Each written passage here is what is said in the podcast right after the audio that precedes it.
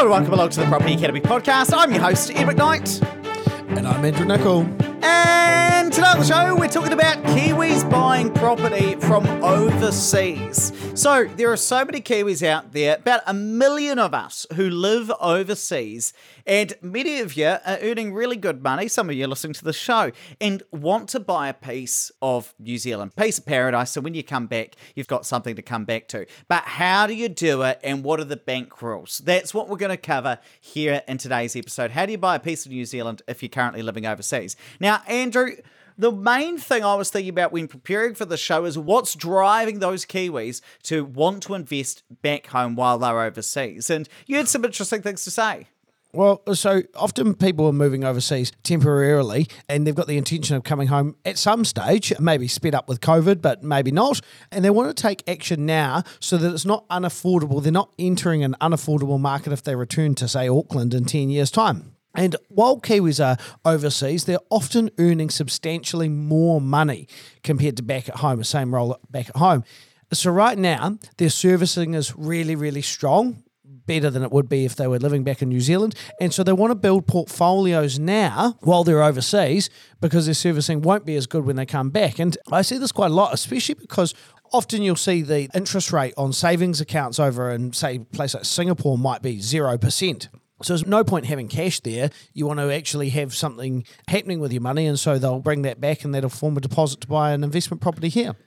And you might think, but Ed and Andrew, aren't income scaled? And what I mean by that is, don't the banks only take a portion of your overseas income into account when assessing you? And the answer is absolutely. So if you're trying to get a loan from a bank that's in New Zealand, they're not going to take all of your income into account when it comes to servicing, generally speaking. So if you're currently working in Australia, they'll scale you down to 80%, some banks. Some banks will actually accept all of your income, but it'll be somewhere between 80% and 100% of income that they're actually going to count. Now, for other countries other than Australia, they're often scaling this down to 60%. So 40% of your income is not going to be used or counted in some of these servicing calculations. So you're like, well, great, you might be earning more money, but how is that going to help you if your income's being scaled?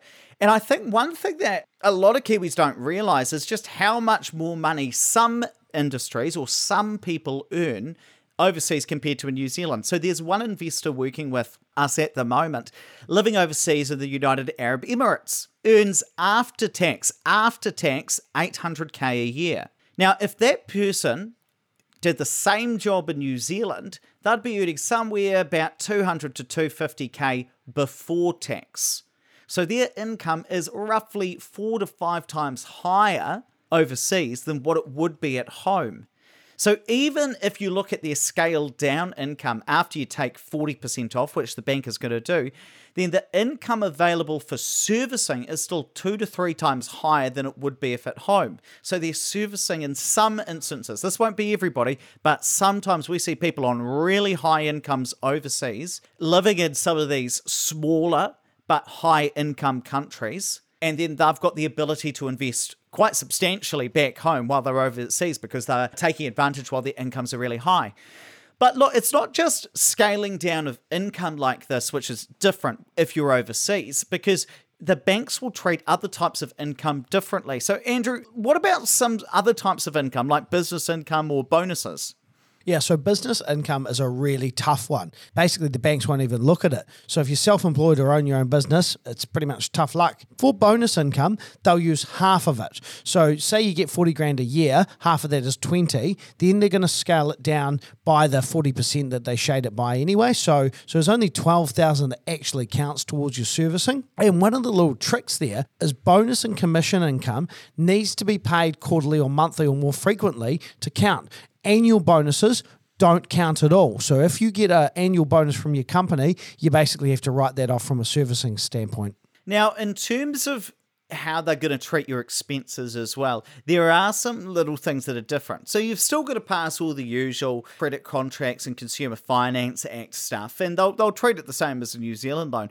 But, and this is interesting, Any payments you make on your overseas mortgages, so if you're living in the UAE and you've got a mortgage on a house over there, they are taken as the actual payments you make. They're not scaled to the test rates. So obviously here in New Zealand, if you've got an owner-occupier house, they're going to increase, or they're going to test that mortgage at a higher interest rate. They'll actually only use your actual mortgage repayments if it's an overseas property. So little bonus there, or little silver lining there. But what you might be thinking is, you might think, oh, Andrew and Ed, I'm not one of these people who are on some of those enormous incomes that you just talked about. I don't earn 800k a year. What if I use a non-bank lender based in New Zealand in order to be able to purchase?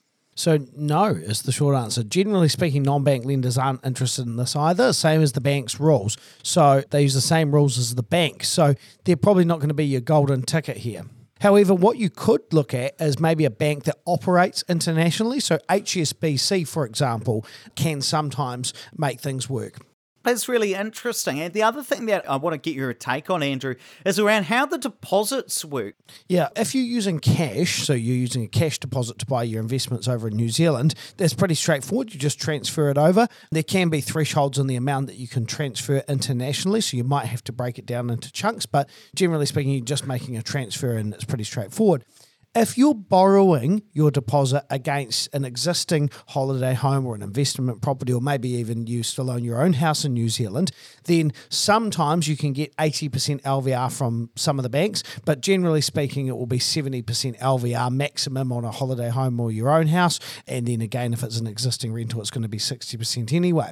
But what I want to know is, how does it work if the property I want to borrow against for my deposit is based overseas? So say I'm living in the UAE, much to your delight, and I own a property over here. I want to borrow the deposit for my New Zealand-based investment property. How does that work? Do I just get another mortgage from whichever bank I'm currently with overseas? Yeah, correct. So whoever has your mortgage at the moment is where you'll get the lending from. So you'll go into your bank overseas, you'll borrow the amount you need for the New Zealand deposit, and then you'll transfer that money over. Now, you can't use an international security for a New Zealand property, but sometimes, again, if you use someone like an HSBC, I have seen them do things outside of that, but you have to have an international bank to be able to do that, and often the divisions might be separate. So I think HSBC are the only ones that can do something like that. So basically what you're saying is, I go into my Bank of the United Arab Emirates, or whatever the bank happens to be, I chop up my mortgage like I usually would in New Zealand, and then I transfer the money over. Is that right? Correct. I've got some questions around tax as well, because that's where I can imagine it get interesting, but we'll come back to the tax questions. One other thing that's quite a bit harder if you are a Kiwi overseas and wanting to buy in New Zealand is split banking, and it comes down to AML, anti-money laundering legislation. Now, the trouble with AML is that you're only able to work with banks who generally you already have a relationship with. And that's because it's really hard to start a New Zealand bank account if you're overseas. And there are some other things, like BNZ requires you to be in New Zealand to open a bank account.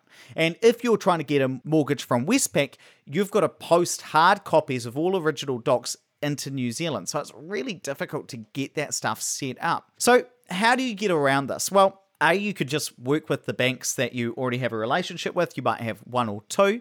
But the other option is that when you are back in New Zealand, and I remember we talked about this back in like episode 360 with Tony Mounts, open up a whole heap of bank accounts when you're in New Zealand. But it's not enough to just open up these bank accounts. You've also got to go through the AML process. So you've got to fill out all the documents and ask to go through it. I'm talking about IRD forms, IDs, giving proof of address, all of that stuff, so that you're approved from an AML perspective by the time you go back. But what I want to know, Andrew, is how common is this? Do you actually see a whole heap of New Zealanders buying property in New Zealand when they're based overseas?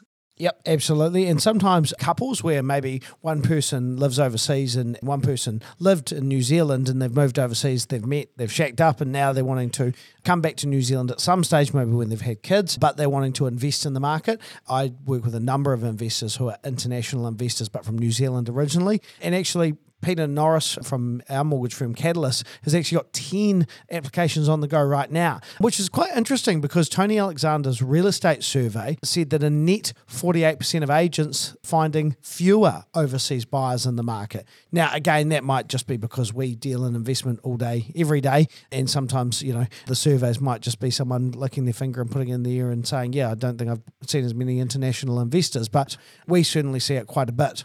Now, actually, I tell you what, Andrew, one of the things that I need to ask Tony about here is the question that real estate agents get asked is, are you receiving more or fewer inquiries from offshore? But I need to ask him whether he gives a time frame of that, because my question has always been, well, over what period, and what constitutes more or fewer? Is it fewer compared to last month, or is it more compared to 12 months ago? Because you'd give a different answer depending on what it is. But nonetheless, that's a tangent for another day. Now, my question really is about the tax side of it. So if I buy a property in New Zealand, well, actually, what happens? Can I buy it in my own name? And then what happens with the tax situation? You would be subject to the tax in your country, I believe. So you're saying if I move to Australia and start buying properties in New Zealand, my interest is now deductible? Yes, I believe so. What if I structure it in a trust and it's a New Zealand-based trust? I don't know. Do I look like Matthew Harris?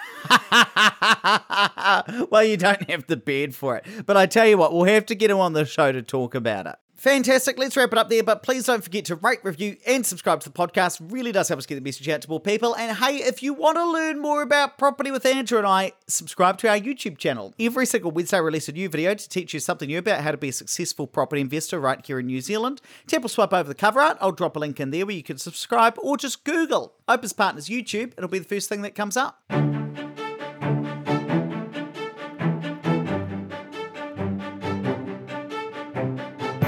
Thanks for listening to the Property Academy podcast. I'm your host, Eric Knight. And I'm Andrew Nicholl. And we're going to be back again tomorrow with even more daily strategies, tactics, and insights to help you get the most out of the New Zealand property market. Until next time.